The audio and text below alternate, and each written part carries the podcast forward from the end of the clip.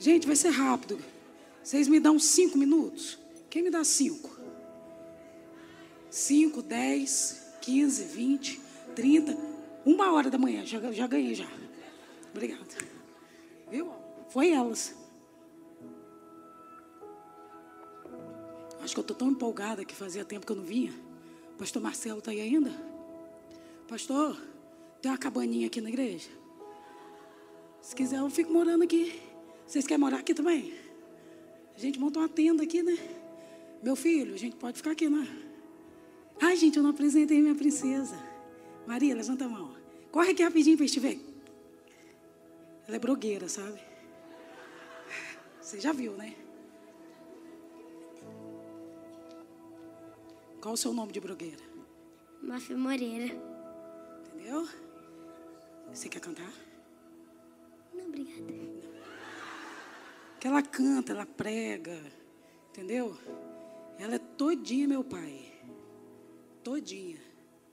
E eu digo isso porque quando Deus estava chamando meu pai no hospital, exatamente no mesmo horário, ela estava levantando a mão na igreja eu entendi que foi um passado de legado. Porque ela tem a mesma unção que meu pai tinha unção de cura. Eu só fui descobrir isso numa temporada que eu passei em São Paulo. Que a gente estava num evento, nada religioso, numa palestra de um coach, e ela desapareceu. Depois terminou a palestra, chegou aquele momento do coffee break, e ela perto de mim é pessoa, porque a gente é muito igual, vocês viram, né? Que a gente se parece totalmente, né? Meu pai era branco do olho azul e meu marido, né? Não fica para trás. Então, ninguém sabia quem era a mãe, né? Quanto mais eu. Na hora do coffee break, porque a gente né, gosta de se alimentar. Ela perto de mim, a pessoa, você é a mãe dela? Eu falei, sim, por quê? A mãe logo pensa assim, meu Deus, aprontou, né? Não, porque eu estava no banheiro com a minha filha e ela estava sentindo uma dor muito forte, uma adulta já, muito forte no estômago. E a sua filha entrou no banheiro, viu aquela situação e perguntou se podia orar. Ela orou pela minha filha e a dor foi embora. E o meu pai, ele tem histórico de várias pessoas que ele orou e que foram curadas.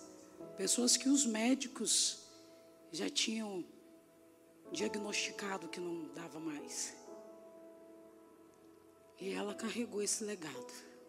Né, meu amor? Agora, gente, vamos continuar, né? Vamos continuar aqui porque se é para reposicionar, vamos reposicionar. Não é verdade?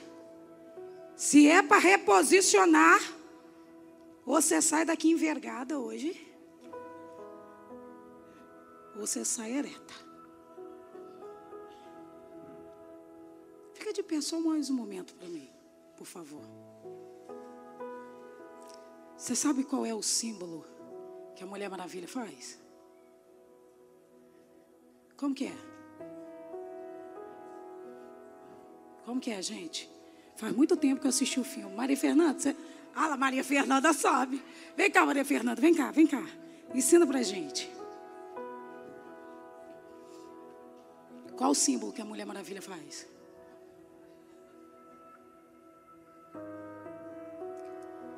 Nesse tempo de pandemia, pode se sentar. Já avistei bastante pessoas aqui para dizer o que eu vou dizer. Que agora acendeu a luz, né? Deu para ver vocês. Me chama na Maura, gente. Nem me apresentei em falta de educação, né? Chama na Maura. Sabe por quê que a Mulher Maravilha faz isso? é um sinal de poder, não é? Nesse tempo de pandemia, eu estudei muito, gente. Eu li muitos livros. A gente ocioso em casa, olhando para a cara do marido, dos filhos, sobrava tempo. Então, em um mês, eu lia quatro livros. Estudei muito PNL, muito sobre o corpo, a expressão corporal, e eu pude entender você sentada na sua posição, se você tiver assim, você não consegue pensar em algo positivo por mais que você deseje. Se você estiver assim, você pode guerrear. E você não consegue ter uma ativação para pensar em algo positivo. Agora, quando você está assim, você também não consegue imaginar coisas negativas. O corpo fala. Existe até um livro que eu li ele. Por isso que muitas reuniões de coaches hoje em dia, ele te chama lá na frente e diz a sua vida. Porque somente pelo seu olhar, pela forma que você comporta com o seu corpo, seus braços, ele já faz a leitura da sua vida. Porque o corpo fala muito mais do que qualquer palavra. Tem gente que até tenta fingir mas a expressão do corpo não mente. E nessa noite, quando a gente fala de reposicionamento, é porque em algum momento você já teve posição. Não é verdade? Porque só vai se reposicionar quem em algum momento entendeu a sua posição.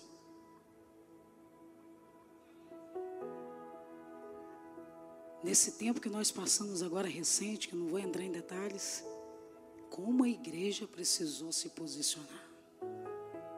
E estamos sofrendo as afrontas ainda. Mas nenhuma das nossas orações foram perdidas, tá? Fica crente. Fica crente. Porque pode passar céus e terra. Mas isso aqui não vai passar. Porque o inimigo também pensou que Jesus tinha morrido. Ele também pensou que tinha vencido Jesus. Mas ao terceiro dia, a gente não sabe qual vai ser o tempo do nosso terceiro dia, mas vai acontecer. Abra sua Bíblia em Êxodo 1, que nós vamos ler do 15 ao 22. Nós vamos conhecer a história aí de duas mulheres que tiveram que tomar uma reposição naquilo que elas já faziam, para não negar aquilo que elas acreditavam. Como diz lá o meu pastor da minha cidade, pastor Isaías, amém ou não amém? Todo mundo achou aí? Amém ou não amém? Êxodo 1, a partir do versículo 15. Diz assim: E o rei do Egito falou às parteiras hebreias, das quais o nome de uma era Cifrá, diga comigo, Cifrá. E o nome da outra era Puá, Puá. E ele disse: Quando fizerdes o trabalho de parteiras mulheres hebreias, e as virdes sobre os assentos, se for filho, havereis de matá-lo. Mas se for filha, ela deverá viver. Mas as parteiras temiam a Deus. Diz comigo, temiam a Deus. Tadinho de Faraó.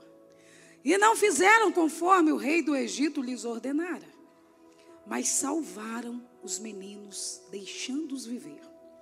E o rei do Egito chamou as parteiras e lhe disse: Por que fizestes esta coisa? E salvastes os meninos, deixando-os viver?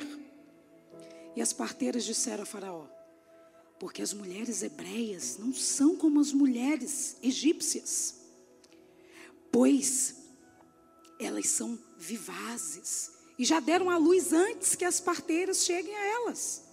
Por isso Deus agiu com as parteiras e o povo se multiplicou e tornou-se muito forte. E aconteceu que porque as parteiras temeram a Deus, diz assim, temeram a Deus. Ele lhes estabeleceu casas.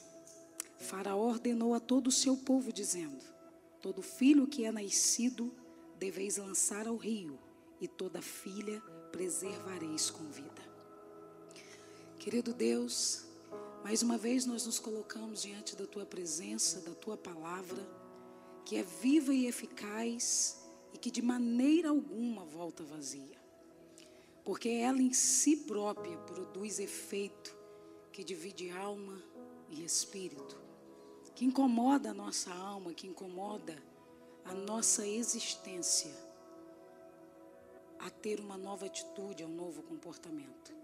Eu te peço agora, Senhor, que tudo que há de mim nesse lugar caia por terra e que só haja lugar para o Espírito Santo do Senhor nessa palavra.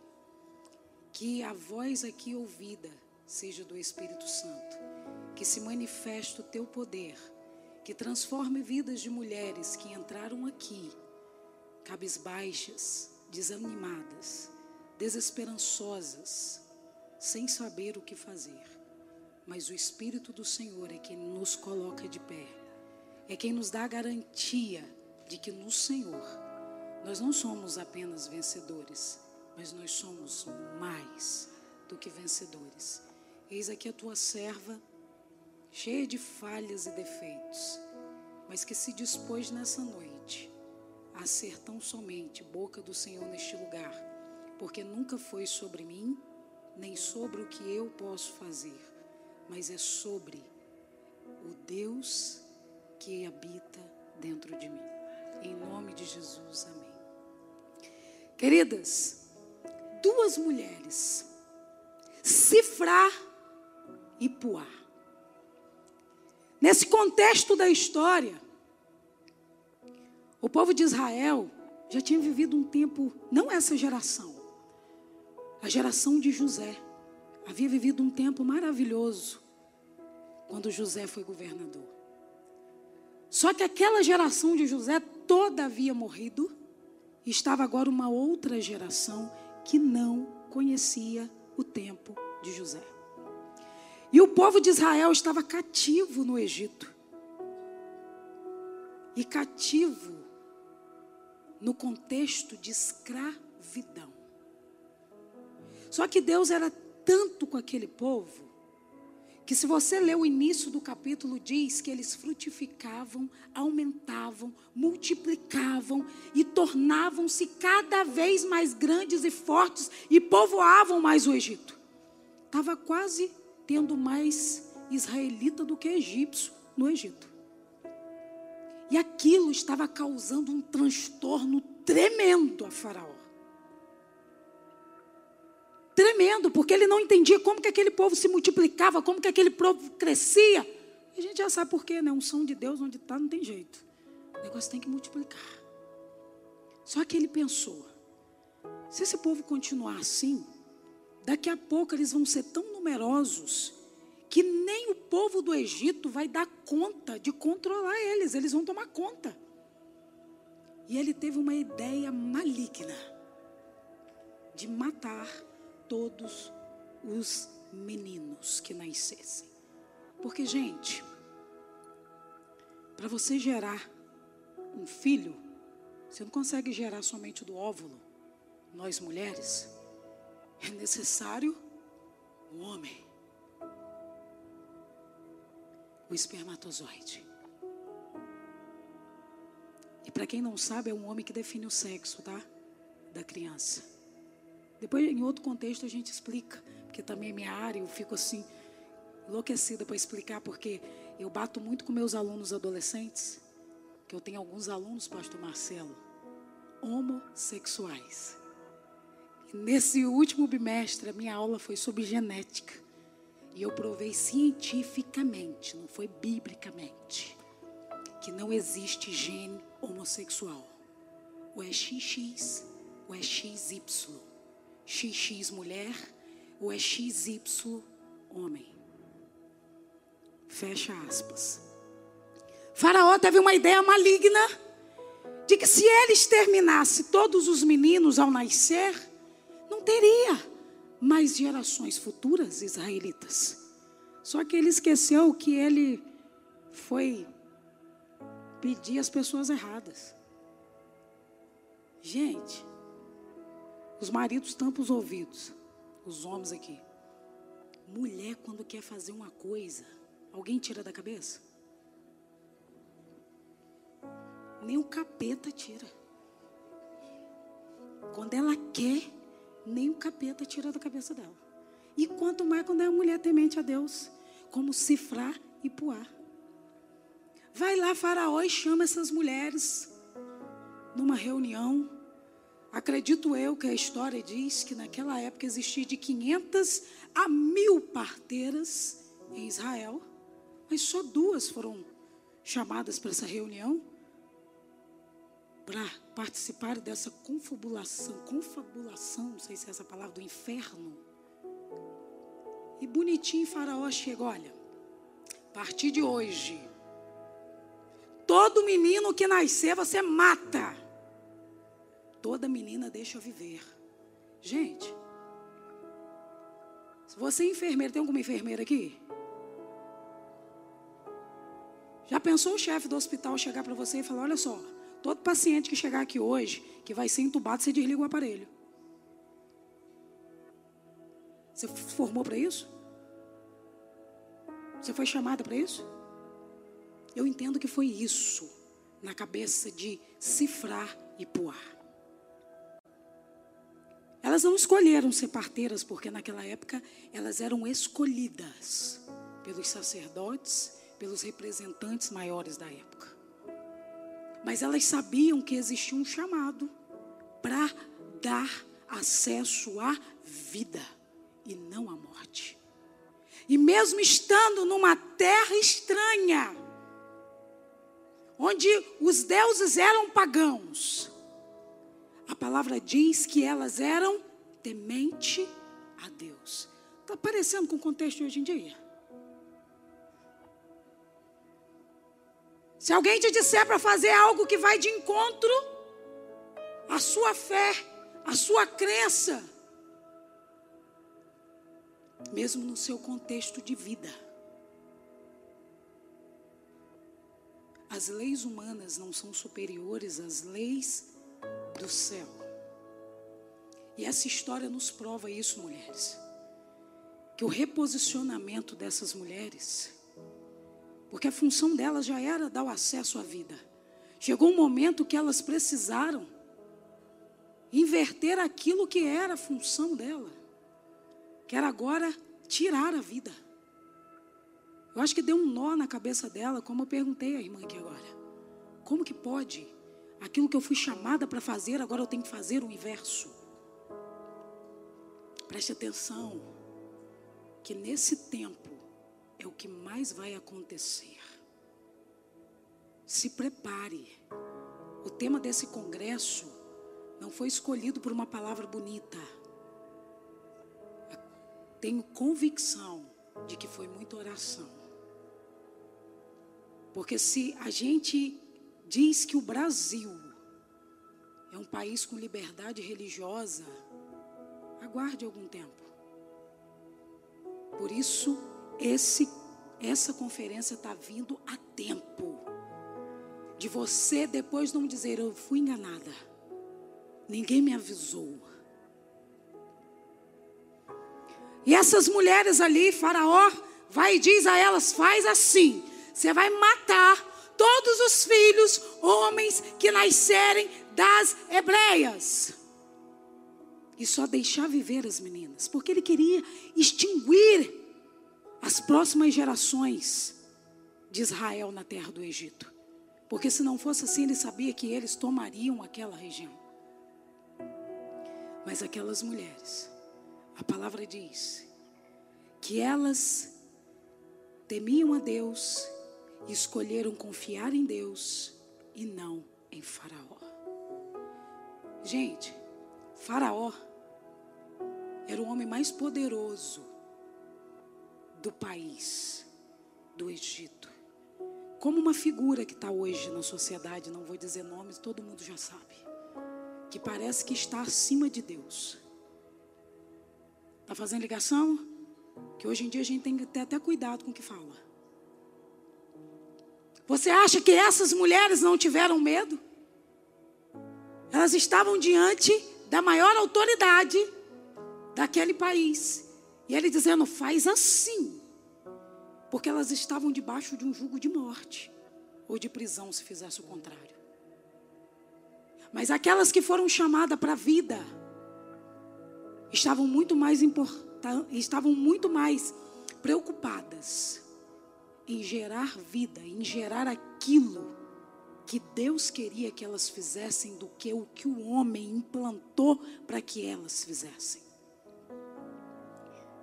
E quando a gente se resguarda em Deus, não há palavra de homem que possa trazer condenação sobre nós.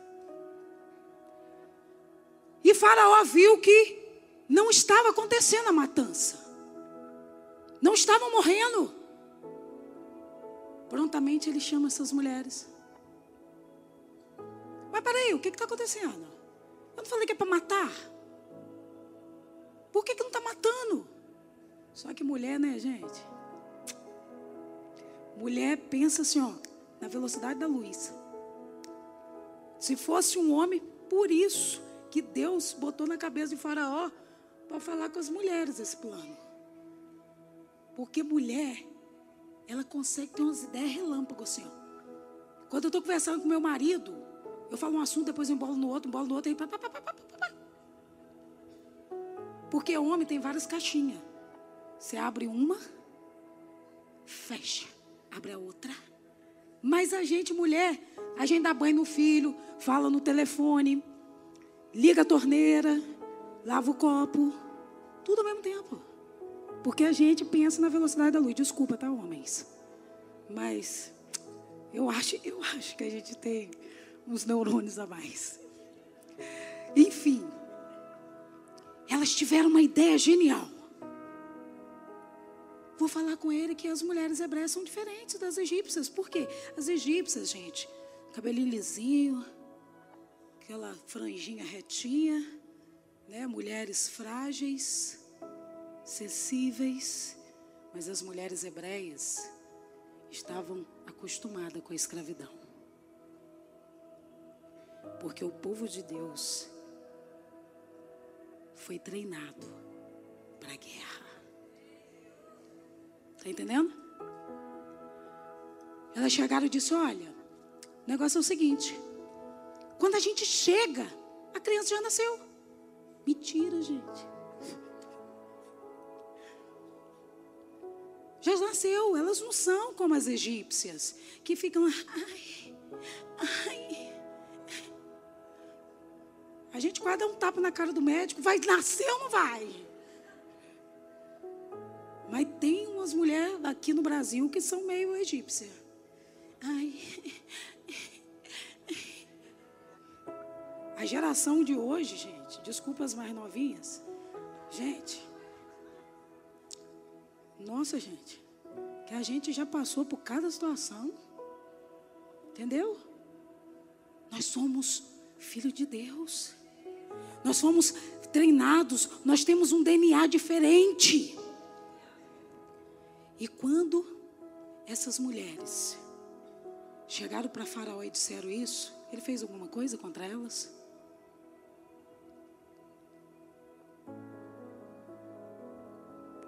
Porque quando você está debaixo de uma ordem do céu, não há ordem da terra que toca a sua vida. Quando Deus te der uma direção, mulher, quando Deus te der uma palavra, Deus não é a televisão, não é o coach, é Deus. Não olha para trás segura na mão de Deus e vai. Porque se você não fizer, eu não me responsabilizo com o que vai acontecer. E a palavra ainda diz. Gente, nem esboço eu li mais. Né? E as mulheres ainda, a palavra diz que Deus fez com que elas tivessem várias casas. Isso quer dizer, elas também multiplicaram as suas casas, os seus filhos. Agora, sabe o que é mais lindo nessa história? Quem veio depois dessa geração, quem nasceu nessa geração? Moisés. Moisés, que foi aquele que libertou esse mesmo povo escravo das mãos de Faraó. E se essas mulheres não tivessem entendido a palavra de Deus, não tivessem tido o temor de Deus, elas teriam matado uma promessa de Deus. Porque você acha que Moisés não passou pelas mãos delas? Se elas eram as parteiras? Mas a decisão dessas duas mulheres que se posicionar, porque, gente, duas é melhor do que uma, né, para decidir. Que, que mulher só vai ao banheiro junto? Os homens nunca entendem. Nem entenderão. Porque a gente não vai contar os detalhes. Duas mulheres juntas, gente, é pior do que uma. É plano de guerra. Nem Osama Bin Laden, se tivesse vivo, aguentaria. Não é verdade? Uma cabeça funcionando já. Agora duas. Gente. É pior do que eu. Nem vou falar. Então, duas que se decidiram por não obedecer a uma lei de homens, porque elas entenderam que elas eram mais espirituais do que humanas e elas tinham um plano, elas tinham um propósito de Deus na terra, elas estavam ali reposicionadas naquilo que Deus havia chamado elas para fazer. E a história vai à frente, que Moisés nasceu. Termina o versículo 22 dizendo que era para jogar agora os meninos, porque ninguém morreu, né? Joga no rio! Mas Deus é tão maravilhoso que teve um plano para Moisés. Aquele que queria matar, criou.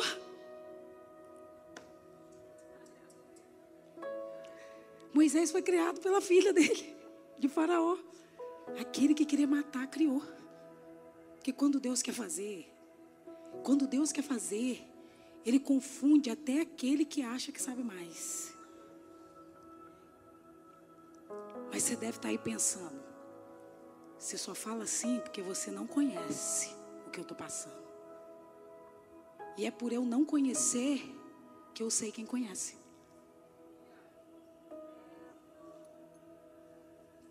É por isso que eu estou aqui hoje.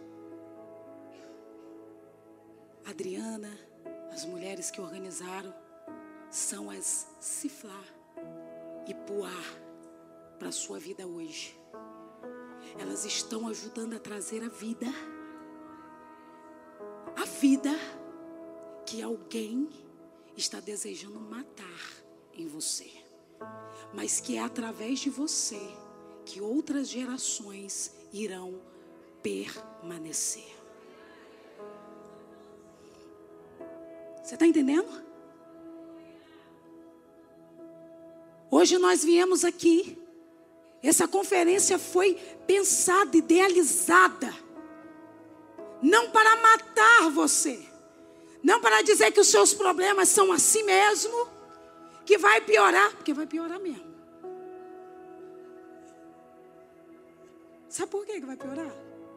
Porque somente você vai ter PHD para ajudar outras lá na frente. Sabia?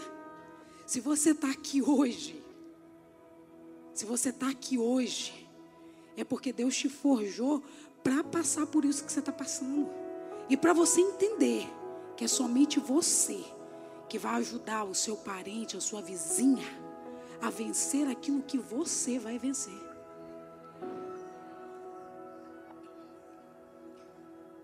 Estava uma irmã da minha igreja conversando comigo, há um mês atrás, e ela passou por uma situação muito conflita no seu casamento com seu esposo.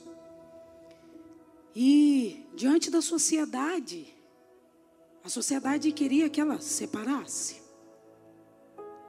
E ela disse: Olha, eu estou sendo chamada de boba. Até por um dos meus filhos.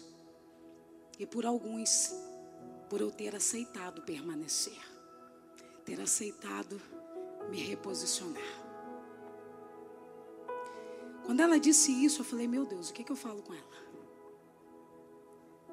O Espírito Santo falou assim: boba é aquela que dá soluções fáceis para situações difíceis, porque somente as fortes que tomam decisões difíceis. Porque é muito mais fácil você aceitar a sua realidade e negar que você pode ultrapassar ela como Cifra e Puá e ter uma nova história escrita por Deus. Somente as fortes entendem que podem transpor aquilo que a sociedade já intitulou como natural. As bobas, sim, tomam os caminhos mais fáceis para agradar pessoas e não para agradar a quem chamou elas para uma posição de destaque. E eu ainda lembro do testemunho do pastor Tiago Brunet. Que ele disse que certa vez saiu toda a família, ele, os irmãos e os pais, de férias e foram para um lugar, uma casa, alugaram e ficaram todos juntos.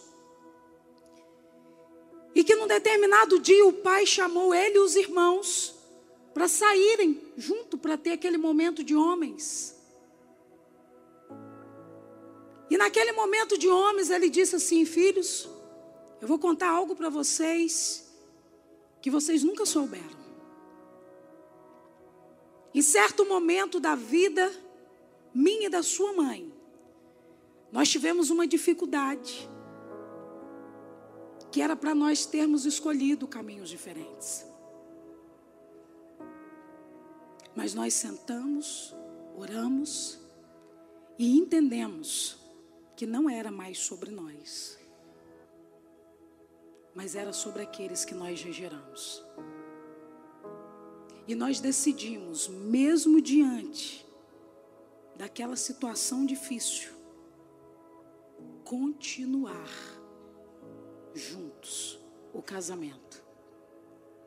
E hoje, a gente vê que a nossa decisão gerou pastores e ministros. Precisamos deixar de ser egoístas, de pensarmos no hoje, de pensarmos no que a sociedade diz que eu tenho que ser feliz. Quem diz que você tem que ser feliz? Jesus disse que ele tinha que ser feliz e não ir para a cruz? Por que, que eu tenho que dizer que é eu, que é eu, que é eu? Primeiro, e não pensar na geração que está diante de mim. Essas mulheres entenderam que elas tinham um compromisso com a próxima geração, como eu já disse, Moisés foi aquele que libertou todo um povo, que se elas tivessem obedecido a Faraó, teriam sido todos mortos. E que dessas gerações futuras chegou até Jesus, para que hoje nós tivéssemos um Salvador e não mais somente um libertador. Mulher, se você anda cabisbaixa, se você anda com pensamentos negativos, entenda que você tem responsabilidade sobre a próxima geração. Eu disse para vocês aqui nessa noite que a geração de hoje, das minhas filhas, para elas é tudo natural o que está acontecendo. Porque elas não viveram essa transição que nós vivemos. Nós, eu já com 40, eu tenho uma de 18 anos. O que a gente viveu, elas não viveram. Então, isso que está acontecendo para eles, do parâmetro deles, não tem nada de anormal. Por mais que existam algumas discrepâncias. E quem vai dizer o que está certo ou errado? Você vai entregar para a sociedade? Você vai entregar para o sistema? Ou você vai se posicionar diante da palavra de Deus, que é aquela que te dá autoridade, como Sifra e Poá se posicionaram. Eu me recordo agora de um dia na escola, antes da pandemia, em que eu precisei fazer um projeto sobre sexo e sexualidade. Porque a minha área de atuação também é a área da ciência. Em uma das turmas existia uma mediadora, que ela era homossexual. E ela aliciava as meninas para experimentar, ter todos os tipos de experiência. E eu palestrei para a escola toda, dando a diferença do que é sexo e sexualidade, que são duas coisas diferentes. O adolescente, a criança, precisa entender de sexualidade. Sexo tem o tempo certo. Quando terminou aquela palestra, depois chegou aos meus ouvidos que ela tinha dito: oh, não é nada disso que ela falou, não, tá? Vocês têm que experimentar, porque no meio da turminha tinha uma que era filha de uma amiga minha. Vocês têm que experimentar mesmo para saber o que, que vocês querem. No final do ano a gente foi para uma festinha dos professores. E ela levou a parceira. Tinha lá casais, mas todo mundo contido. E na piscina, nós, a gente podia levar os filhos elas estavam na piscina se acariciando. Eu cheguei para minha diretora e falei assim: Olha só, você está vendo algum casal hétero aqui do jeito que elas estão? Então eu acho que é hora delas se conterem. Sabe o que é isso? Posicionamento. Tudo vai passar, gente. Mas a palavra não vai passar. Ela não enverga. Ela não muda. Ela não vai mudar. As leis estão mudando, tudo está mudando. Mas a palavra não vai mudar. Se você quiser que ela mude, você vai para o inferno. É para o inferno. Muitas igrejas não querem mais dizer isso. Que existe um jeitinho, que existe um espacinho, que todo amor vale, que toda expressão disso vale. Não vale, não. Não vale, não. A única expressão de amor que você deve se fixar e se a, aprender dele é o de Deus. E é na palavra. Não se amolde aos padrões desse mundo. Não se entorte. Não se envergue para agradar a ninguém. Eu tenho parentes que não frequentam a minha casa porque certa vez, quando eu cheguei na minha casa, tinha bebida alcoólica dentro da geladeira. E eu disse que na minha casa não. Porque eu não quero estar bem com as pessoas. Eu quero estar bem com Deus. Assim como Cifra e Puar. Ou a gente se posiciona agora. Ou o inferno vai se posicionar. Eu estava dizendo lá também em cima que nessa pandemia eu fui entender a quantidade de filhos órfãos de pais vivos. Pais que entregaram à sociedade, que entregaram aos professores os cuidados que são deles. E é por isso que a sociedade está indo de mal a pior. Porque pode existir ex-marido, ex-esposa, mas nunca vai existir ex-filho. O filho é seu. A obrigação é tua, mãe, de educar, de disciplinar. Doa o que doer. E escolha ele depois o que quiser. Mas é sua obrigação de se reposicionar. Lá em casa, o negócio é mais embaixo. Eu tenho uma filha de 18, que a Adriana estava até perguntando sobre ela. Orem por ela, que ela ontem estava internada com cálculos renais. É obra do, do inferno, sabe? Para a gente desestabilizar. Eu quase que disse, Adriana, eu preciso voltar para minha cidade. Mas eu falei, Senhor, aquilo que eu não posso fazer, o Senhor faz.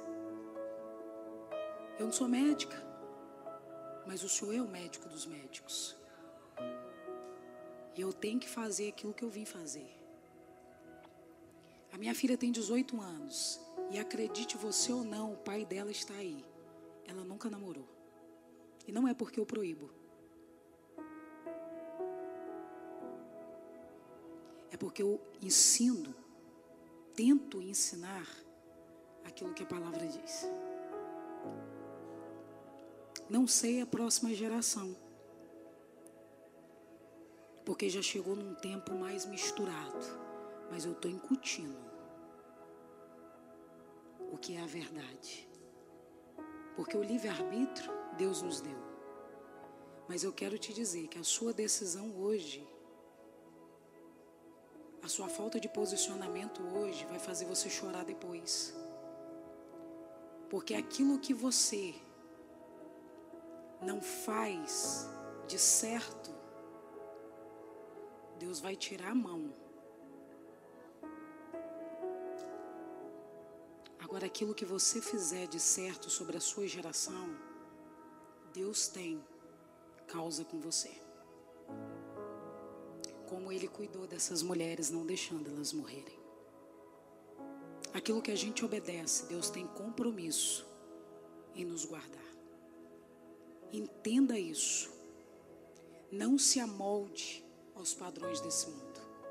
Eu quero que você abra agora Filipenses 3.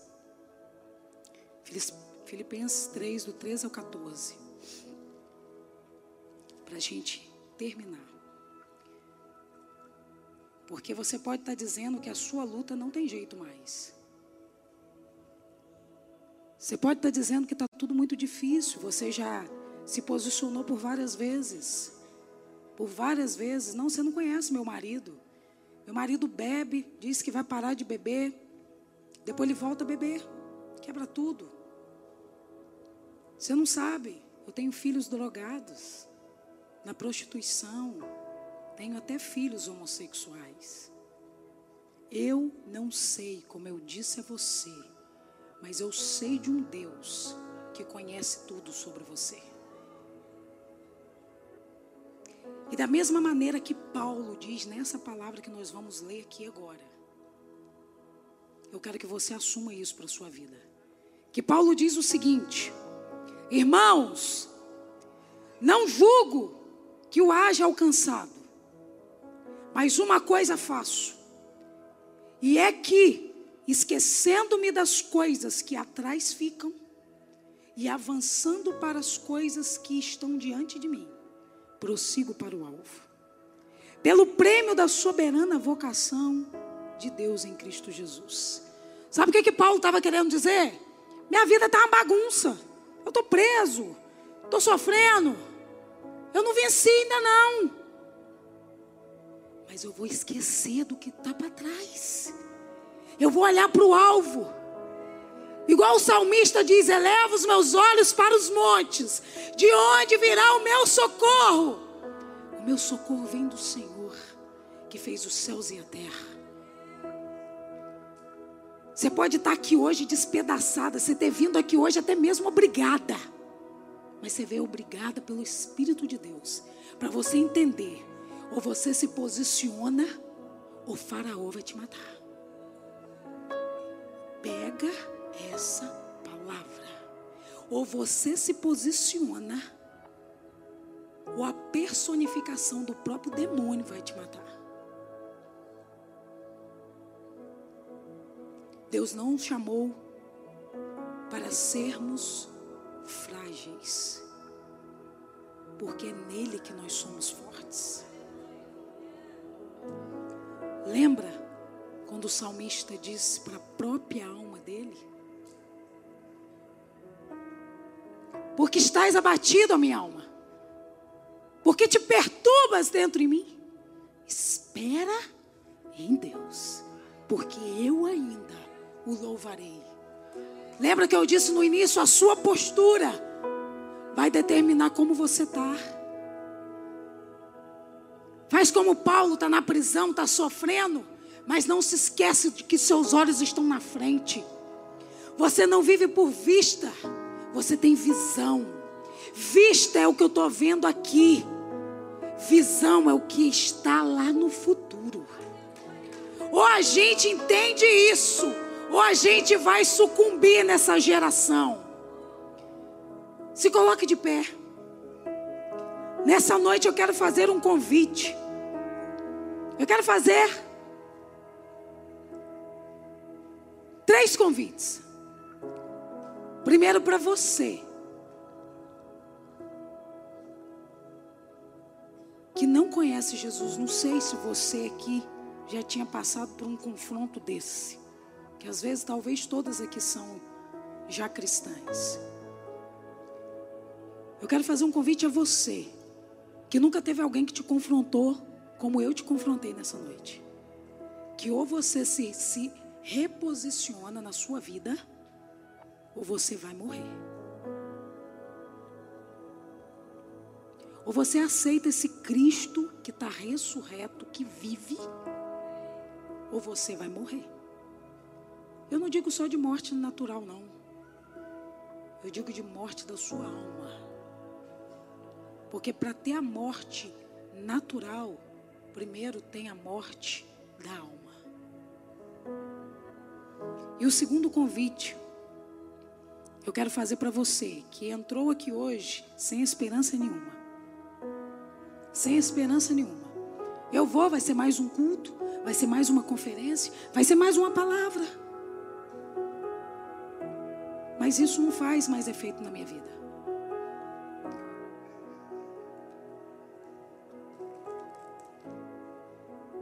Se Frai Puá também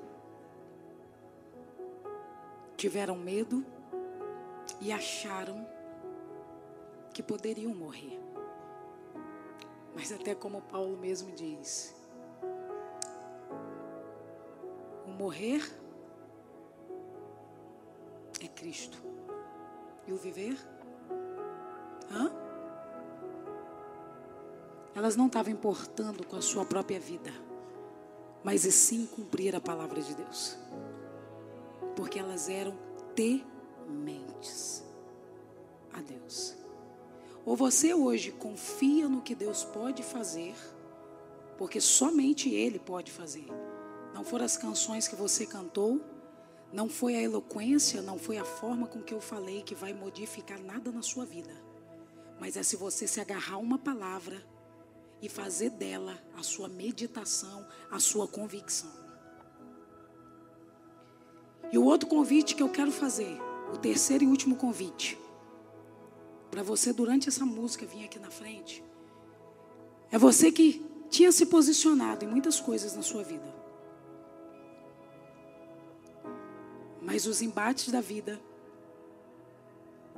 as desistências, você não se posicionou uma, nem duas, nem três. Você se posicionou por várias vezes e você diz: o reposicionamento não é para mim. Só que hoje eu quero dizer para você: o reposicionamento só é para quem já foi posicionada. Porque somente você tem doutorado, PhD naquilo que você já se posicionou. Para ajudar outras também. Então, esses três convites, você que nunca ouviu alguém te desafiar dessa maneira e te falar desse Deus que te livra da morte, desse Deus que te faz viver mesmo em tempos difíceis, mas vivendo experiências com Ele. Para você, essa segunda mulher que está desacreditada aí dos seus problemas, nunca se posicionou, mas que hoje você diz: hoje eu vou. E o terceiro para você que já se levantou várias vezes e várias vezes você foi decepcionada, você se chateou. E hoje é o seu dia de dizer: esse lugar foi Deus que me chamou e ninguém vai me tirar de lá. E eu vou me reposicionar. Amém? Enquanto a gente cantar essa canção, se você entendeu que eu não vim de tão longe, para poder trazer uma mensagem vazia para você, porque de mim mesmo você não poderia receber nada. Faço das palavras de Paulo a minha. Não me julgo ter já alcançado, mas eu escolhi não olhar para trás, mas fitar os meus olhos no alvo, na promessa que está em Cristo Jesus.